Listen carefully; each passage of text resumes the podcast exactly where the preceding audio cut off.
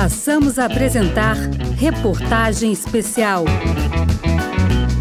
Jornalismo, cultura e realidade. Uma produção Rádio Senado.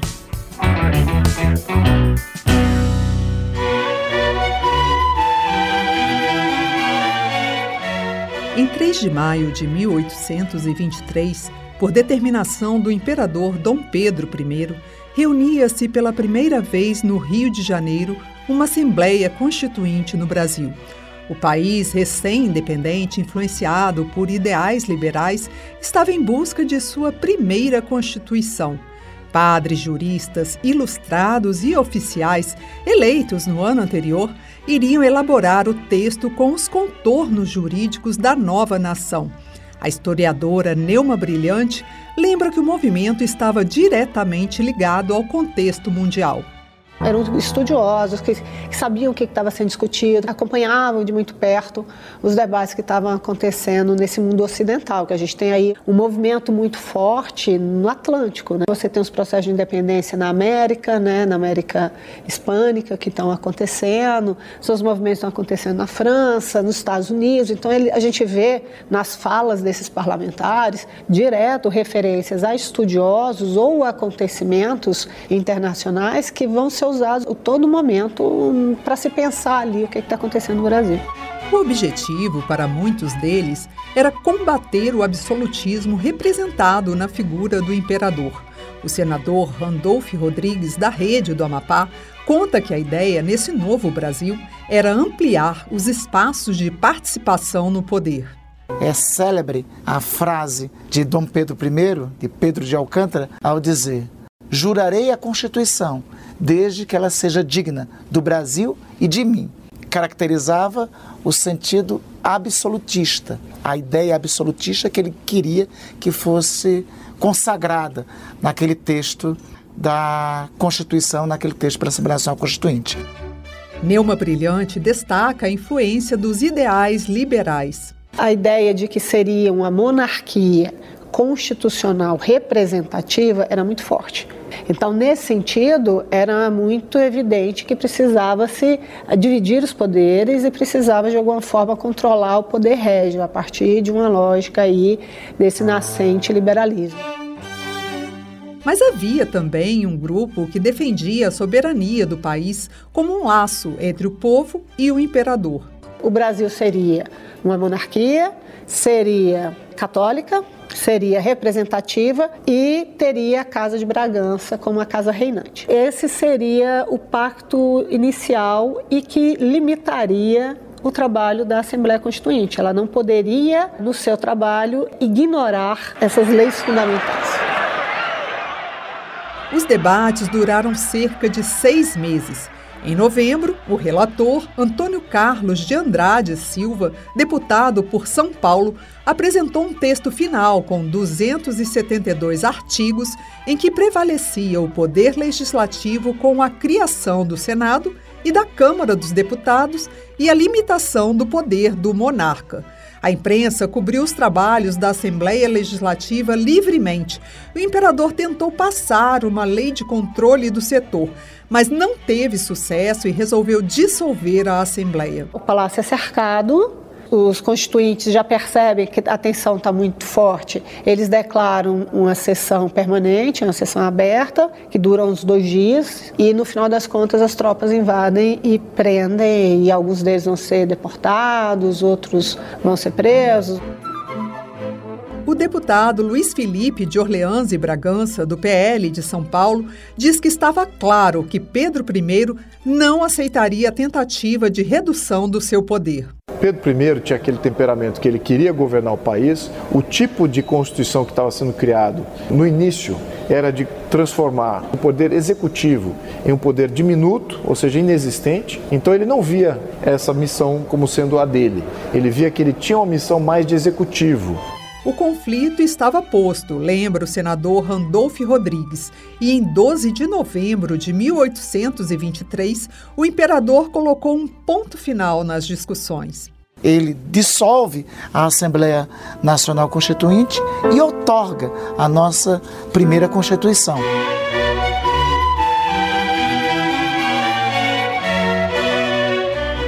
O projeto final da Constituinte de 1823 teve 272 artigos.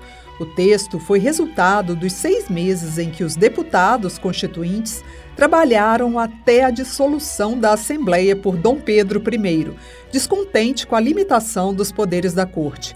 Apelidada de Constituição da Mandioca, a proposta estabelecia o voto baseado na renda. A historiadora Neuma Brilhante conta a origem do nome. Primeiro porque a mandioca era uma coisa que se, era, era fundamental na alimentação do brasileiro de então, de ponta a ponta. Era um bem, era uma commodity, para usar uma palavra atual, que você poderia comparar. Então, assim, a quantidade de mandioca é, no norte do Brasil, você poderia comparar com alguém que tinha no sul. E era, e era realmente assim, você tinha uma parcela muito maior da população que tinha acesso à mandioca do que tinha acesso a uma renda. O que era ter uma renda?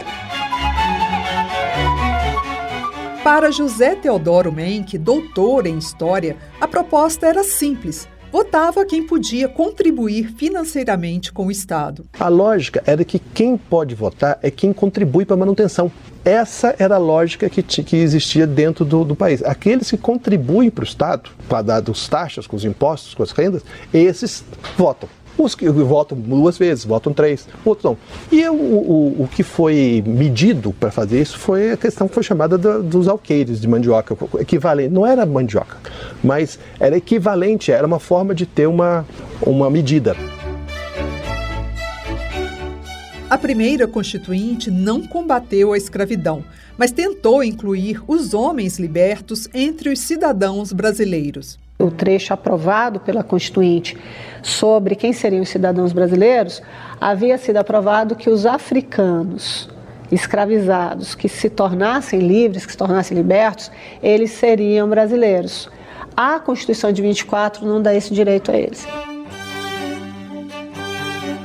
O senador Randolph Rodrigues, da Rede do Amapá, observa que ficou de fora tudo que colocaria em risco os interesses da aristocracia rural brasileira. Como era uma constituinte composta por donos de escravos, porque só eram eleitos estes, só esses, só os que tinham posses poderiam ser membros da Assembleia Nacional Constituinte, então abolir a escravidão foi um tema que na Assembleia Nacional Constituinte, depois na Constituição, mesmo otorgada em 1824, mesmo pelos liberais, sequer era debatido.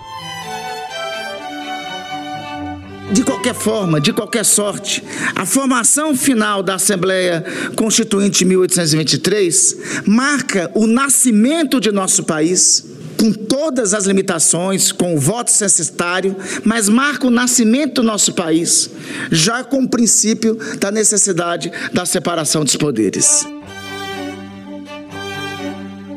A historiadora Neuma Brilhante destaca outra inovação proposta pelos constituintes a criação do Senado e da Câmara dos Deputados. Eles entendiam a ideia de duas câmaras como uma forma de equilibrar. Então, a, a Câmara dos Deputados seria a Câmara do Povo, e é tanto que ela é toda feita por eleição regular, de 4 4 anos, e o Senado seria esse lugar mais conservador, né?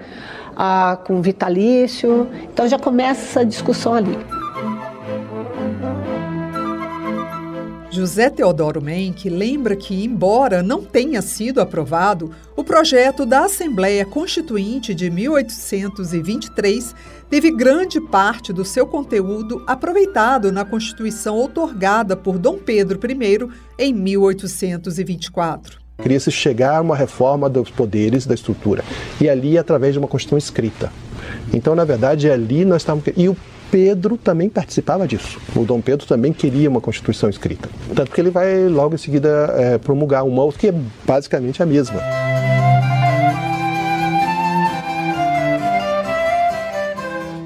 Como nós acompanhamos até aqui, camadas da população brasileira desejavam ter a primeira Constituição o processo da Assembleia Constituinte de 1823, com seu projeto final, a chamada Constituição da Mandioca, foi um passo importante e decisivo nesse sentido.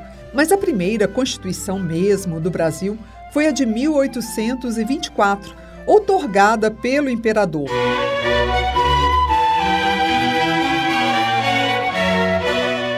A dissolução da Assembleia Constituinte em novembro de 1823, por não atender aos anseios do imperador, a conhecida Noite da Agonia, teve como consequência o compromisso de Dom Pedro I de entregar ao Brasil uma Constituição. Ele mesmo escolhe os integrantes que iriam compor o Conselho de Estado, que seriam encarregados de elaborar o novo texto, submetido ainda às sugestões das câmaras municipais. Em 25 de março de 1824, o imperador, respaldado pela Câmara do Rio de Janeiro, outorga, ou seja, concede uma Constituição ao Brasil, como conta a historiadora Neuma Brilhante. Dom Pedro pega e cria um, um, uma peça legal que é típica desse liberalismo, mas a partir de um instrumento do antigo regime, porque o antigo regime usava a consulta às câmaras como uma forma de legitimar várias das, das iniciativas é, que estavam sendo colocadas. Então a gente tem uma nova peça, né, uma constituição, mas que ela vai ser legitimada em nome do povo, mas quem dá a voz, né, esse povo ele não é representado por uma câmara legislativa, ele é pelas câmaras municipais, que é um órgão típico do antigo regime. A Constituição de 1824 tem 179 artigos, muitos deles até mesmo aproveitados do projeto final da Assembleia Constituinte de 1823. Porém, com uma novidade. Dom Pedro I fez constar nessa Constituição o poder moderador, que na prática dava a ele a palavra final sobre os assuntos.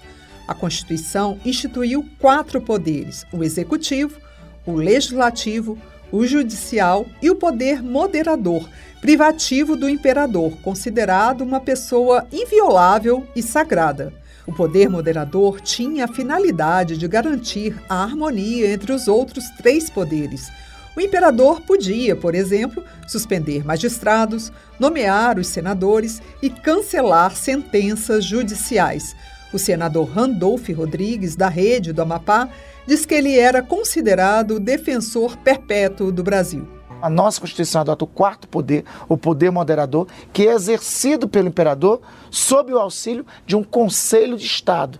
É essa a Constituição que tem luz em 1824 porque foi esse o projeto, sob a força da espada de Dom Pedro I, que acabou sendo consolidado. Para o deputado Luiz Felipe de Orleans e Bragança, do PL de São Paulo, a principal finalidade do poder moderador era impedir abusos. A função do poder moderador era a função de moderar qualquer abuso ou qualquer extrapolação. A Constituição era muito clara. As leis tinham que ser criadas só para resguardar a questão de saúde e segurança nacional. Então ela veio para fazer isso, ao mesmo tempo representar e iniciar as leis, essa que era a função do Senado e Câmara, ao mesmo tempo que ela tinha essa função, a própria Constituição já limitava o escopo de ação do governo em si, ou seja, já nascia como um governo limitado por leis. A primeira Constituição do Brasil, na sua origem, não rompeu com a escravidão e manteve limitado o direito ao voto e à participação política, que dependia da renda. Neuma Brilhante destaca que garantia aos considerados cidadãos brasileiros o direito à propriedade, à liberdade de expressão, à inviolabilidade do domicílio e à liberdade religiosa, um ordenamento jurídico liberal, mas ainda não para todos. Se a gente for pensar em termos de participação política efetiva, direta, a partir de, de urnas, a gente estava bem, bem colocado, certo? Mas isso era dif diferente deles se entenderem ou se, ou se, se, ou se pretenderem democráticos. Essa Constituição foi a mais longeva, a que durou mais tempo no Brasil, sendo só reformada pela Constituição de 1891, já na República. A partir daí, o país deixava para trás na história o período da monarquia para começar um novo tempo, o da República dos Estados Unidos do Brasil.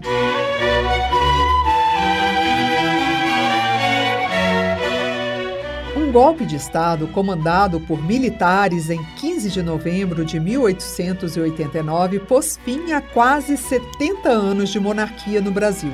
O imperador Dom Pedro II e a família real foram expulsos do país e, com a proclamação da República, um governo provisório foi instituído sob a presidência do Marechal Deodoro da Fonseca. O senador Randolfo Rodrigues, da Rede do Amapá, lembra que o país vivia momentos de grandes transformações. A República nossa advém, é, talvez seja encontro para alguns dizer isso, mas essa é a verdade, advém de um golpe de Estado, de uma ruptura do regime político, porque o regime, então, o regime monárquico, não tinha mais a sustentação.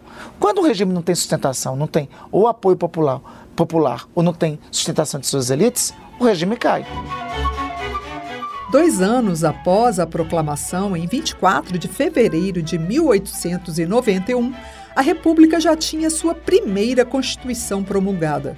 Inspirada na Carta Magna norte-americana, o texto da nova Constituição brasileira ficou a cargo dos juristas Rui Barbosa e Prudente de Moraes, que viria a ser o primeiro presidente civil da República. O grande patrono de 1891 é Rui Barbosa. A nossa Constituição ela é muito inspirada no modelo da Constituição norte-americana. Um homem do século XIX, mas com ideias do século XXI e do século XXII.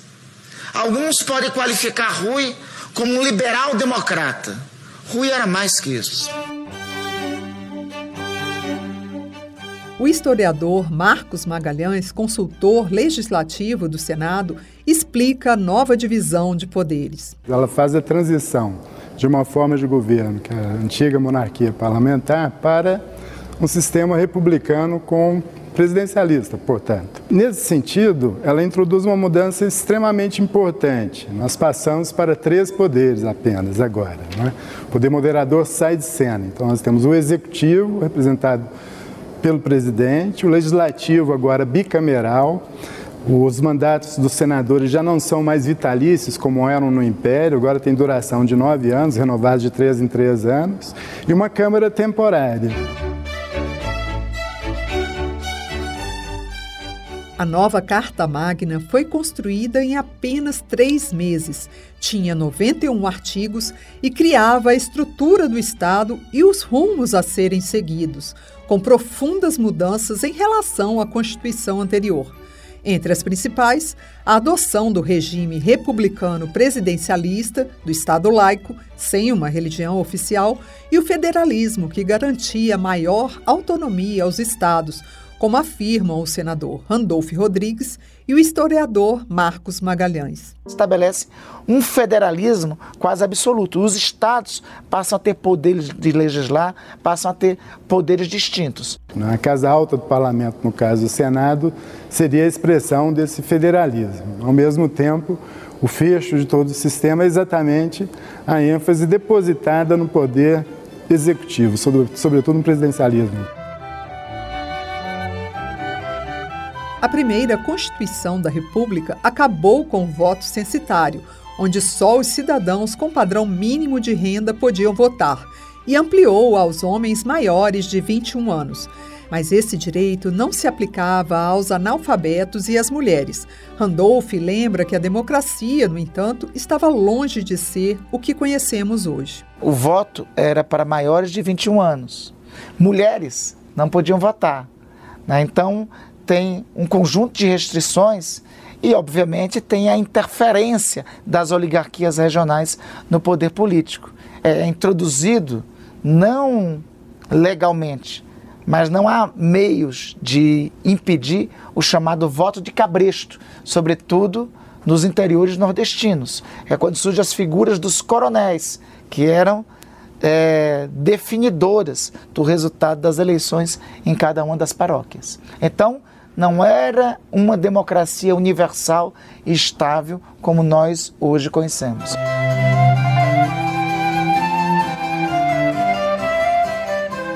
A carta vigorou durante toda a República Velha e sofreu apenas uma alteração em 1926. Na década de 30, a democracia liberal estava cada vez mais desacreditada e o mundo se voltava para as ideologias totalitárias como o nazismo alemão ou o fascismo italiano. Em 1935, o então presidente da República, Getúlio Vargas, sofre uma tentativa de golpe. O consultor do Senado, Marcos Magalhães, conta que o episódio ficou conhecido como Intentona Comunista. Intentona foi uma tentativa de golpe, sobretudo militar, organizada por esse setor mais organizado do Partido Comunista Brasileiro, sobretudo nas fileiras militares. Né? E como ela não tinha muita conexão com as outras, os outros setores da, da população brasileira, ela foi prontamente reprimida. Dois anos depois, uma nova tentativa de golpe serviu de pretexto para Getúlio Vargas dissolver o Senado e a Câmara dos Deputados e criar o Estado Novo, outorgando uma nova Constituição. A Carta Magna de 1937 foi considerada a mais autoritária e antidemocrática da história do Brasil. A concentração de poderes é lembrada pelo senador Randolph Rodrigues. Era muito naquele princípio laissez-faire le moi do francês, o Estado sou eu, concentrando poderes na figura do presidente de então, que era Getúlio Dornelles Vargas. A federação é dissolvida nessa Constituição de 1937. Os poderes são concentrados no presidente. Acredita que até o Senado foi dissolvido, é o único período dos 200 anos de história, entre 1937 e 45, que nós não tivemos Senado. A supressão dos direitos individuais e a forte repressão política marcaram essa fase. Os governadores passaram a ser nomeados pelo presidente. Os partidos políticos foram extintos. Foi estabelecida a censura prévia aos meios de comunicação. As greves foram proibidas e foi instituída a pena de morte para os crimes políticos. 30 anos depois, durante o regime militar de 1964, mais uma carta antidemocrática, centralizou o poder nas mãos dos militares e restringiu os direitos civis e políticos da população.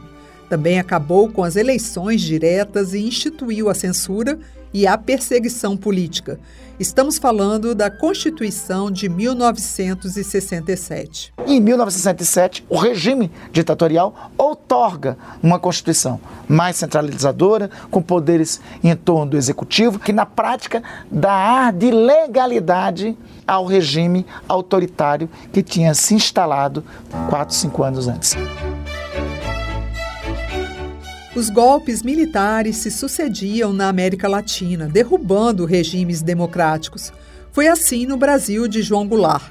Marcos Magalhães conta que o presidente deposto pelos militares em 64 foi acusado de querer implantar o comunismo no país. A característica básica do golpe de 1964 é que ele é um golpe militar, ruptura, portanto, do Estado Democrático de Direito, com a introdução de uma ditadura militar só que ele tem uma dimensão também legislativa, na medida em que o legislativo apoia o movimento golpista.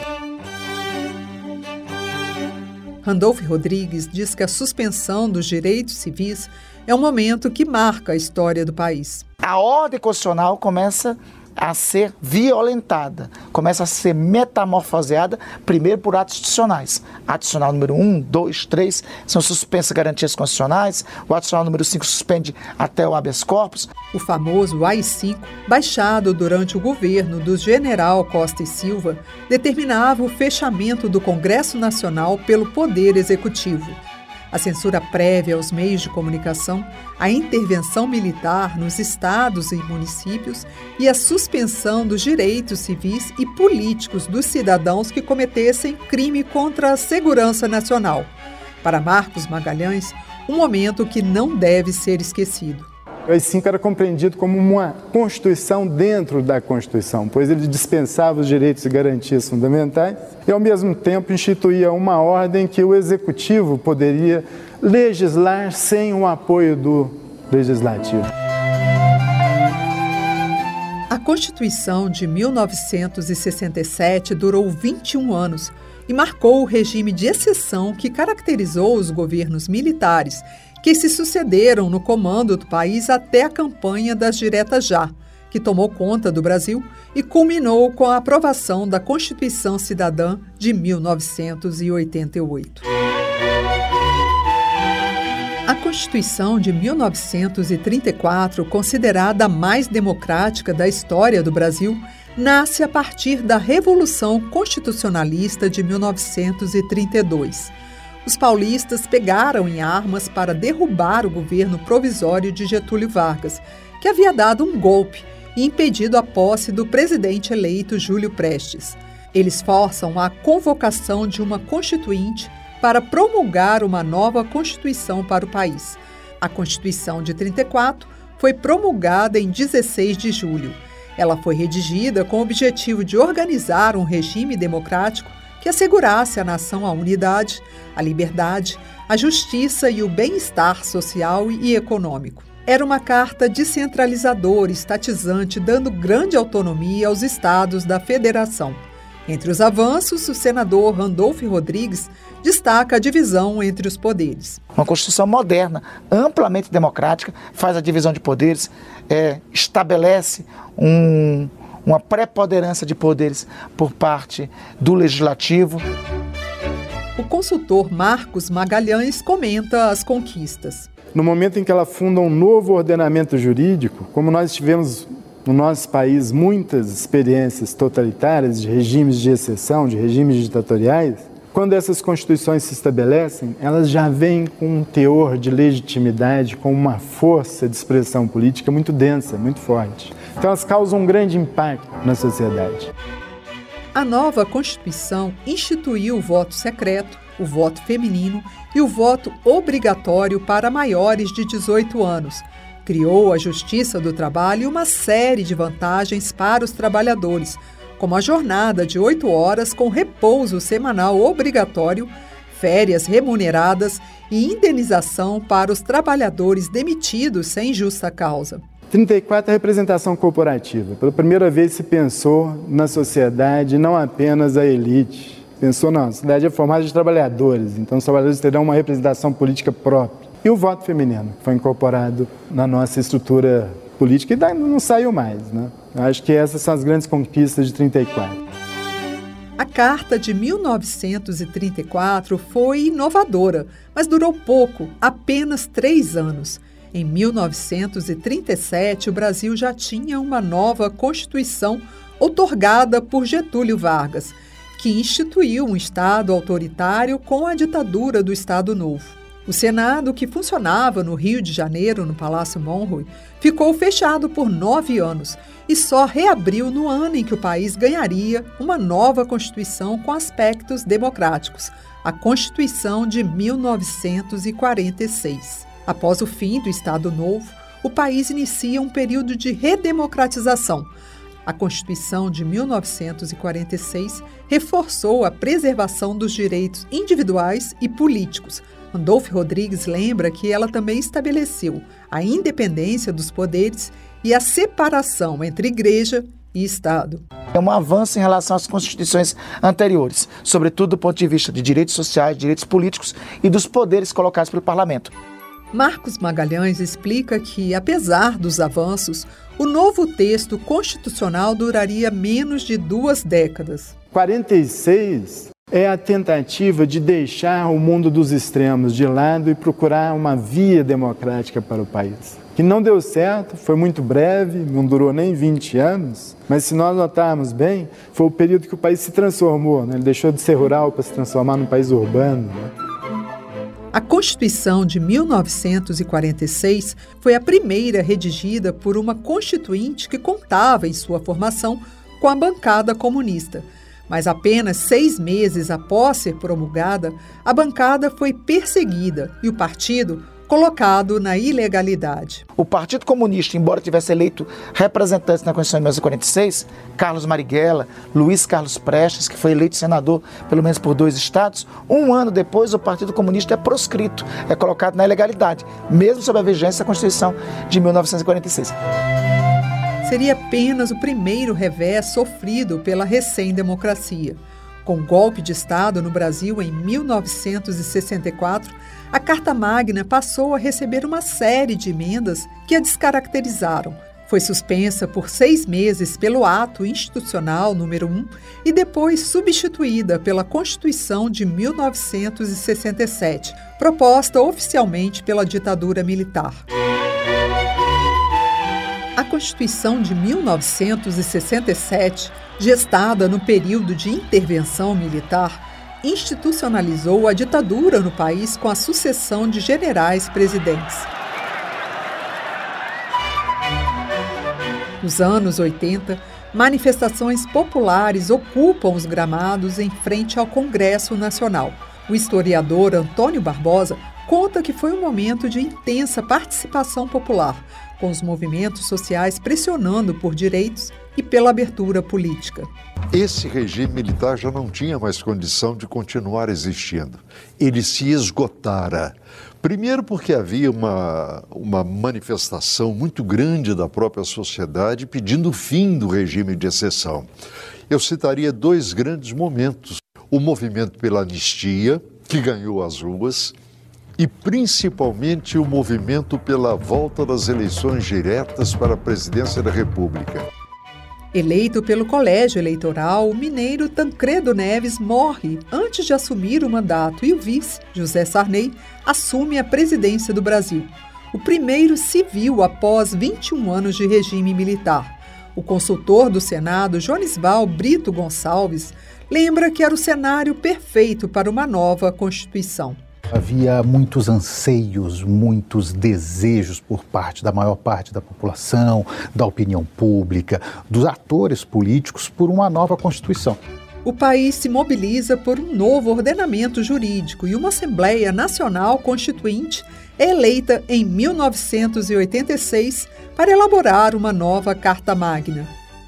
Instalada a Assembleia Nacional Constituinte. A Constituinte tinha no deputado Ulisses Guimarães seu grande timoneiro. O senador Paulo Paim, do PT gaúcho, comenta o papel fundamental do parlamentar. Ele foi um maestro, foi, digamos, um herói naquele momento de tanto conflito. Ele foi o coração da Assembleia Nacional Constituinte. Os 559 constituintes se dividiram em oito comissões temáticas, encarregadas de ouvir a sociedade e estabelecer novas normas para o país.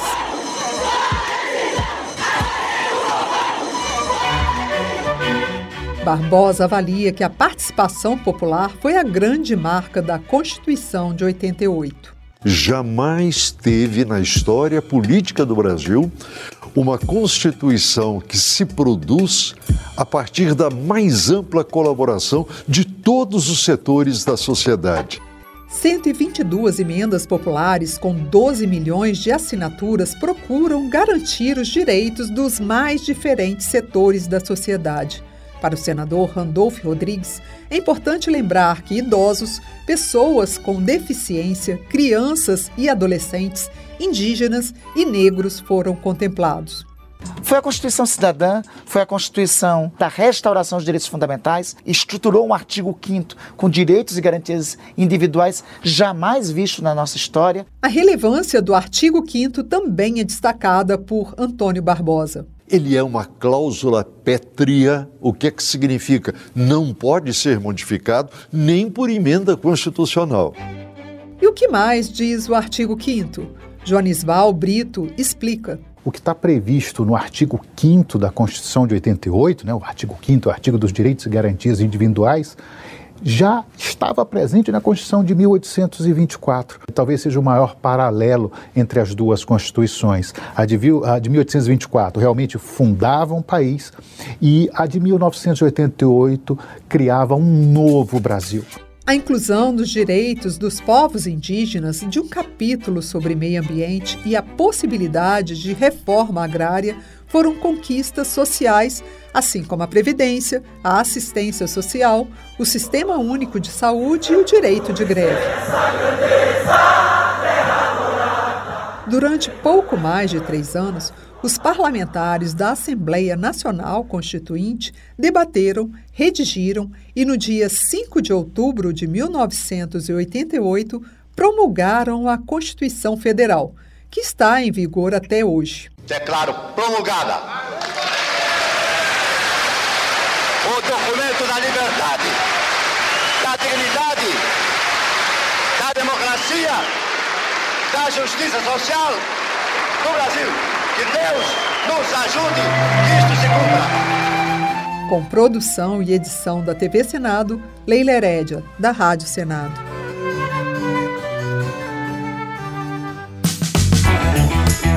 Você acompanhou Reportagem Especial, uma produção Rádio Senado.